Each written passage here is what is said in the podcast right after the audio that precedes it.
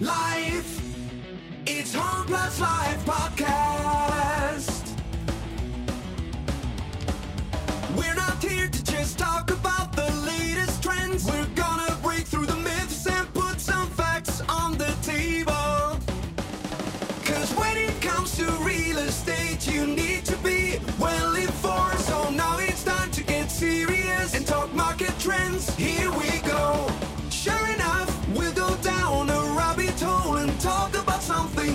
Something cool, that has caught our attention. It's JTM. Welcome everybody, let's dive right in.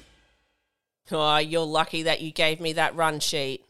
I got it back in time. I just need to check. I made some notes on it. I might have written it, but it was hours ago that I wrote it. Okay. Hi, JH. hey, Siarn. All right, so we're going to be talking about auction versus private treaty today. yes, we are. So, are, are you ready? Oh, I love auction versus private treaty arguments. Well, you can in, introduce me to them. I will. It's always a hot topic. And then we're going to be I'm going to upset a lot of people. we, Usual story. You? What? I know, right? Saying something I shouldn't. And then we're going to go into Koji aged food. Koji aged steak. Oh, I wish I had some in the fridge right now so that we could finish this and go and. Oh, it'd be so good. All right. Anyway, so let's hear something from our sponsors while Yes. you just sit Draw. there and, yeah. Yeah. Okay. Ready to sell your home? Don't make the rookie mistake of jumping in blind. The first step on your journey is critical research. You need to know what your house is really worth to get the best deal. And that's where checkmyhouseprice.com.au comes in.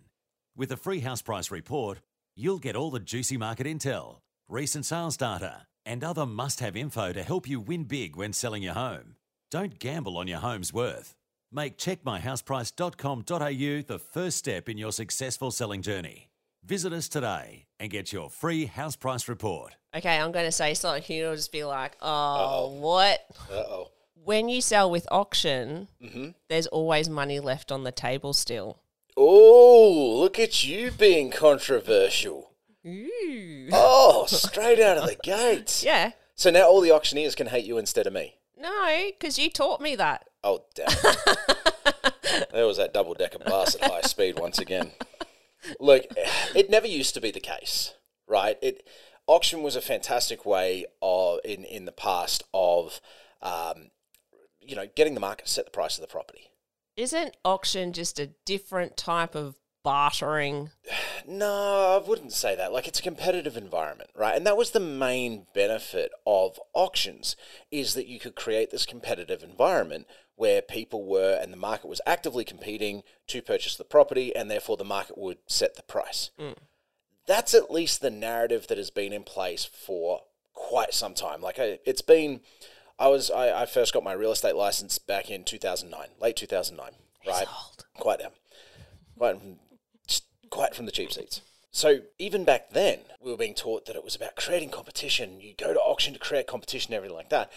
But there's this huge, glaring problem that nobody really talks about, even though, with a little bit of thinking, it becomes obvious when you start reading the stats around auction right? And and I'm not talking about the clearance rates because the clearance rates can be misinterpreted because you go, oh, 79% clearance rate. Yeah, great, that's huge. Like nearly Yeah, 80%. but how how many of them had there been in that particular area? Hold up, that's the point. In 2021, I believe it was CoreLogic, but there was there was uh, a website that reported that 13 point X or something percent of properties that sold sold by auction. So if you take into account the entirety of the Australian real estate market, Which is quite significant. look, it, it fluctuates between So it's not just residential, it's also no, no. I'm talking residential. I'm talking Right, residential. okay. Right, but 400,000, 600,000 properties is the general sort of you know number of properties that changes hand every year, roughly, it- depending That's on really the market. not a lot. It's about five percent because we've we've got roughly about 10 million, 10 million and change worth of properties, worth of dwellings in this country. Mm. Um, so and and if you work on basically five percent change hands every 12 months, um, you'll always be within the ballpark. Yeah, but even thirteen percent of that amount. Bingo. And that That's is not- the glaring a lot. problem, right? How can I think that in itself such would a actually small portion of the market actually determine market value?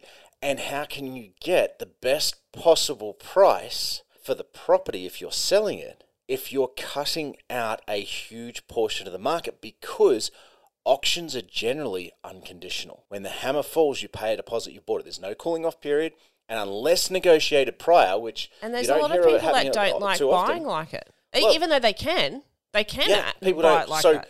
so that's it. Because they don't want to be standing there where everyone can see as to how much money they have. Which is another very Australian thing. We don't like people knowing our financial situation. 100%, right? So this auction versus private treaty argument, the one of the arguments that auctioneers and auction agents would make prior to, to where I'm about to go in terms of technology development and so forth was that well auctions just it's like a marketing funnel in a way we we filter through all the people if it doesn't sell on the day we set the reserve at a price if it doesn't get over reserve doesn't sell on the day then the highest bidder on the day is the person who they've earned the right to be the first to negotiate, right? Have first first choice in negotiation, or, or um, what's the word? Precedence, whatever. I, my brain's not working in terms of the word, but And you're asking me to help. I know, right? I know, but like they've they got first bite, right? Yeah. Their first cap off the rank to negotiate, um, and so therefore it's just a it's a it's it's a funnel process, right? And then we sell after auction because then we go into private treaty negotiation. But we use the auction to really filter out all of the drex and the the tire kickers and everything like that. Hold on. Isn't that what an EOI does? No, no. Doesn't that it doesn't give them first, you know, first rank, but does not that not actually No, give you remember, some ex- sort expression of, of, interest is, is almost like a tender process. It's a blind tender process. Like it's it's you you just go, you know what, I'd be willing to pay this. Like it, it filters in a similar way. Um, Yeah, that's what I'm talking- uh, the- like it, the it, it filters it filters them, but it's not like not the theatrical because you can sell at auction. If you set that reserve and that reserve gets exceeded, you're selling at auction, and that's that's probably the major difference. Whereas an EOI, so is what? they're, even they're closed offers. even if the person, like I know that you've just said it, and you're like it, it, it sells, but say if it's only over the reserve by, let's say five thousand dollars, because it can happen. Sold. So the seller is then obligated, even if they're like, no, that's not enough. Oh, good question. I believe they are. Well, I mean, put it this way: the minute Look at the, me putting all the hard the, the minute questions the to minute the you. contract's signed, it's done. yeah, right? There can be obviously back and th- and forth before the contract signed. Once the contract's signed, that's it. It's done, yeah, right? But there's no cooling off period. It is very much buyer beware.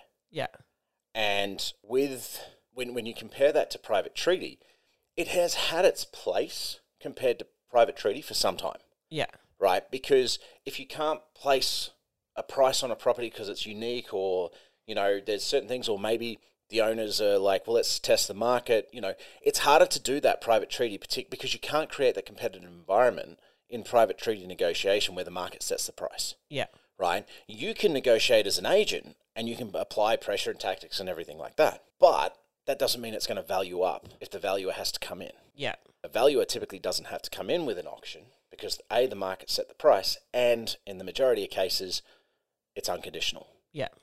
right? So it's it's considered a cash buyer of sorts, essentially.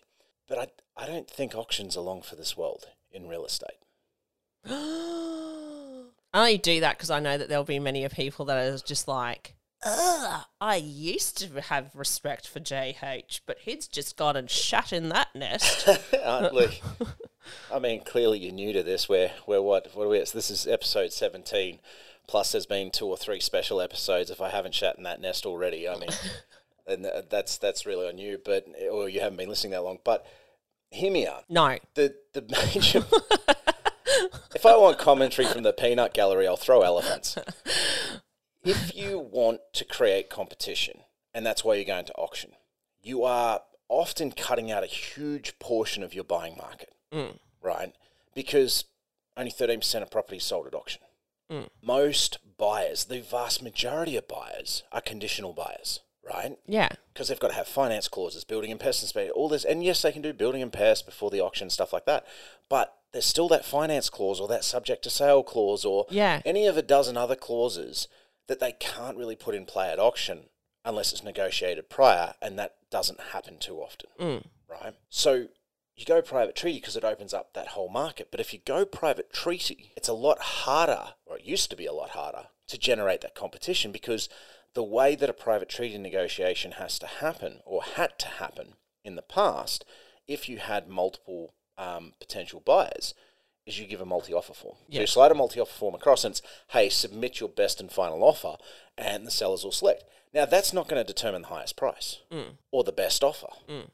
Because everyone, we've talked about it many times. We've had Nathan Simon on the podcast, on the podcast talking about, um, you know, Jess and Aidan Hogan from the block, their sale, and you know how Nathan also missed out on a property when in this multi-offer situation. So Wasn't it like five hundred five dollars? hundred bucks he missed out on by, like how how like And that happened to a real estate agent. That so happened- any exactly. so anyone going, oh, you know, it's real estate and agents. And if you remember, this like, was a real estate agent if- going, I missed out on a house by Yeah. five hundred Exactly. dollars. So it happens to everyone. But if if you remember too, one of the things that Nathan said, because I put him on the spot, and he said that when they said put your best and final forward, for him it became about what's the least amount of money I think I can secure this property Yeah. for, as opposed to what do I have to do to secure this property? Yeah. What I have to pay. And he had an extra twenty grand in the back pocket that Yeah. he could have gone. Right. So private treaty has its flaws too.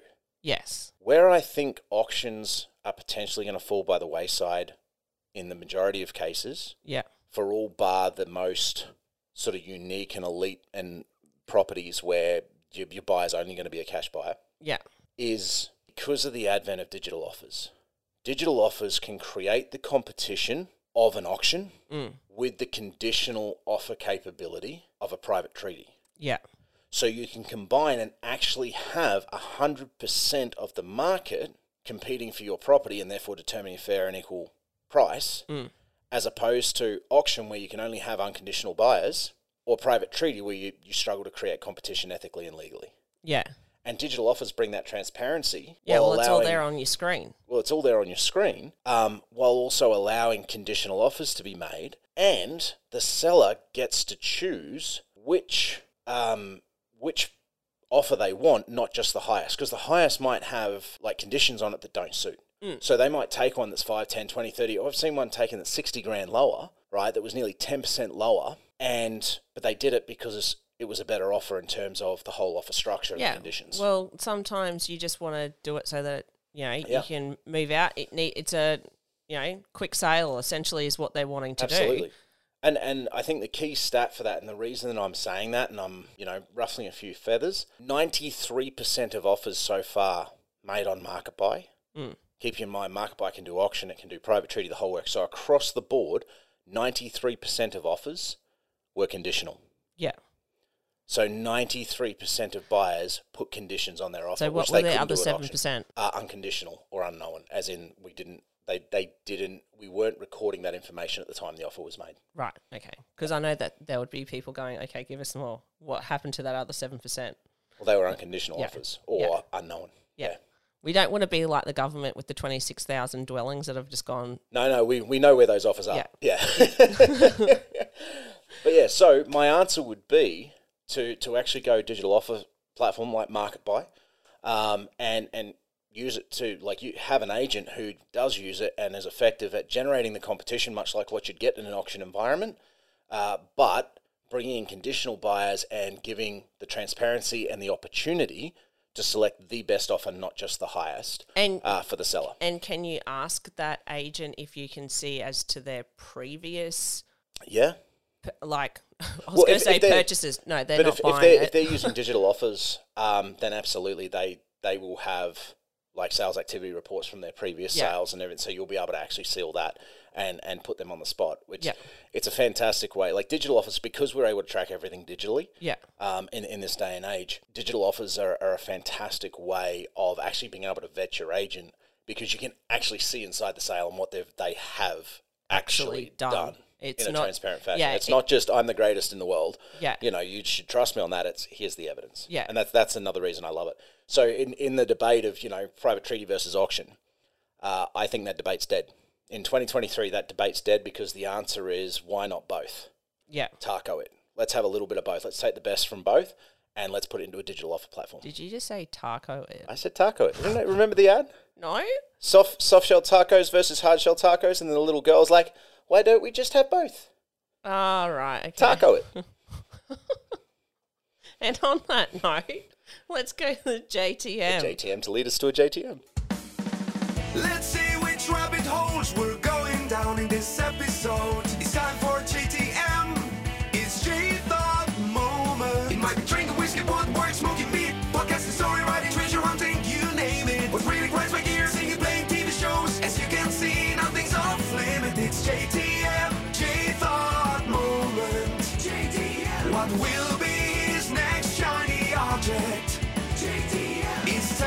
for this week's J Thought Moment. You and food. I love food. Can you tell? That was my belly for anyone not watching the video. comes with, with sound. My belly's got sound effects. Oh. Hey, this is a power belly. This belly's pulled ambulances. Okay, Well, can we talk arse has, about steak? We can talk about steak. Koji aged steak. So this is. Let's go back to the beginning where you found, All right. and then you can talk about what Alright. is. Okay, so we're down in Tasmania, and we've just done a, you know, signed a new deal, signed a new contract, or something to that effect. Um, for I think it was Check My. Uh, I think so, memory. yeah. And we're like, let's go out to celebrate. Where's a nice restaurant in, in Launceston? And we found Stillwater. Yeah. Uh, beautiful there. It's kind of like it's on the river, but right or just down from where the Cataract Gorge flows into the Tamar. I think It's is that oppo- right? I think it's pretty much opposite Penny Royal. Penny Royal. Right, that's it. Beautiful location. Yeah. Fantastic, fine dining kind of thing. We're like, all right, let's go. So yourself and I and, and your sis, uh, my sister-in-law, your sister, Paigey, went down to Stillwater. And Paigey and I couldn't decide what to eat, right? And there's this koji aged ribeye uh, on the menu. And I'm, I've got no idea what koji is. It's K-O-J-I. I'm thinking, I know what Kobe is. Is it kind of like Kobe, Wagyu, that kind of deal? Like, is it a brand of cow kind of deal, you know, with it? And Paige goes, screw it, I'm just going to have the Koji aged ribeye. And I went, yeah, I'll do the same.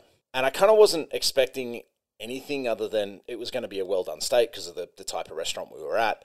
I think also wasn't it When you? I, sorry, that- hang on, hold up. When I say well done, I don't mean well done. I mean as in it was going to be beautifully prepared. And I know that was it you or Paige who had Paige. actually asked for it to be medium rare, and they were just like, uh. So they, they looked at her and they're like, uh, it, it's, it actually it's can't. typically served sort of rare to medium Yeah. rarish. Like we don't want to do it much more than that. yeah, because um, of the aging because of the aging process. It could ruin the meat. It's it's just trust us, and we kind of went, yeah, of course, no worries. We'll try. Like you know, we'll we'll eat it blue, but we just prefer medium rare. You know, and um, so they've brought it out, and there's these beautiful round medallions that are perfectly cooked to sort of rare to medium rare, like right on that borderline. And taking that first bite, and this meat has just literally melted to butter in my mouth, and the flavors of it were incredible. Like it was, it had that beautiful sort of moreish, salty, truffly. They wouldn't even flavour. let me have any. No, we didn't. We refused to. But you've had plenty since because I then went and learned how to cook it. you. You've still had one more than me. But this, it was just incredible. Like the only time I'd had steak this good had been in Vegas when we were celebrating a, a win, and I mean that was that was a seven hundred dollar US dinner. Like it was mental that dinner. Mm. And so here we are in Launceston, and this steak has just transported me to. I can't even. Remember what I had. Was I- it lamb? I think it may I have been it- lamb. maybe, maybe. All I know is that you and Paige were sitting there, and I'm trying to get an answer out of the both of you, and you We, were we like, weren't talking. We, we were we were in a happy place. There was yeah. No, we, we and I'm like, is place. either one of you going to talk to me? And they were like, mm, mm, mm, mm. It it was there was no talking. The Literally, the, of best way of getting the him to shut up. yeah, it's put food in my mouth. The, the, the, without crossing the line, like it was orgasmic. It was a food gasm in your mouth. It was incredible. Like it was just so good. And so then I had to learn what it was because I'm like, I've got to figure out how to make steak like this. Like I want to learn to cook steak like this. And so I started looking up koji and I started, you know, doing the research and basically diving down the rabbit hole, full blown JTM mode. you what? I know, right? I know. Who would have thunk it? And so what I learn is that koji aged steak. It's like it's in the name. Let's go. Let's go back a bit. What is koji? That's what I'm about to explain. right. So it's it's aging the steak using koji rice. So What is koji rice? So koji rice is a type of rice that has a food safe bacteria in it or Mm-hmm. attached to it that when you add liquid to it, it activates the bacteria, and the bacteria starts to break down, um, you know, complex proteins and carbohydrates. Is it a things like. Japanese rice? I believe it is because it's what they use to. So they'll they'll put koji rice in a little bit of liquid and allow it to ferment, and that's what forms the basis of miso soup. So Right, yeah, so miso yes. sort of sauce and, and the base of soy sauce and so forth as Yes. well. Right. But when you grind this koji rice up into a powder Mm. and you coat like you get a whole rib ribeye and you coat it on this ribeye, it the, the bacteria in it, it's food safe bacteria, activates with the liquid in the meat, the natural juices of the meat. Mm. And then that bacteria goes and starts breaking down all of the connective tissue. mm-hmm. Right which is aging. which is aging and the aging process. And they say, like, I've read stuff online, and I've not tried dry aging myself, so I can't. I'm not an expert and, and able to comment. But what they do say is that in sort of 48 to 72 hours, depending on the size of the meat and how quickly it all activates, you can get the equivalent of about 45 days worth of dry aging Yeah. right? Debate rages hard on the internet on, on this sort of thing. Shock horror. But what I can tell you is in like for, for about a 1.1 to 1.2 kilo ribeye, um, like whole ribeye, I found that about 55 hours is the sweet spot. Yeah. And so then what you do is once so you you trim excess fat off, you coat it with this this koji rice powder, you then sit it on a rack in your fridge uncovered Yeah. for 48 to 72 hours. Mm-hmm. Then pull off, and you can see its age. You can see it start to get darker and black spots and little hard spots. And so you, you wash off all of the koji rice after this this period in the fridge. You then cut off the little hardened black bits that have sort of hardened. Why don't you keep them on? Uh, because, well, a it's just going to cook that and caramelize it and burn it, right? Um, these and these parts are like they've hardened. They're not they're not tender. They're not good. Like Okay. just cut them off. Get rid of them. I'm just asking this Yeah, no, because no. there's people out there who have never seen it before. It's it's purely like I mean uh, you could give it a crack if you wanted to, but I cut them off purely because I'm like that's that's dead tissue. Like it's it's not connective tissue that's broken. Yeah, I know it's dead tissue to begin with. She's looking at me weird, but like as in it's hardened, all the moisture's gone out of it. Right, it's not going to be pleasant. So. I cut it off for that re- that primary reason. Yeah. Right, but so you wash the koji off, you cut the little darker bits off and everything like that, and then what I'll do is I'll give it a bit of a sprinkle with some truffle salt. Mm-hmm. And then I'll cook it in I do need to say you need to just do it lightly, lightly. Yeah, I, I have had a couple where I've gone too hard on the truffle salt, and it's and it was a bit salty. it was a bit much. It was a bit much. So, but you, you learn as you go, right? And so you, you give it a little sprinkle with your truffle salt, and it goes into a cast iron pan, mm-hmm. right? A little bit of oil, not too much, but into a cast iron pan, and you're cooking it to that that borderline. Like you're, you're flipping it over as well, like making sure you're cooking it all all around, and you're getting it to that borderline where um, it's that sort of rare to medium rare Yeah.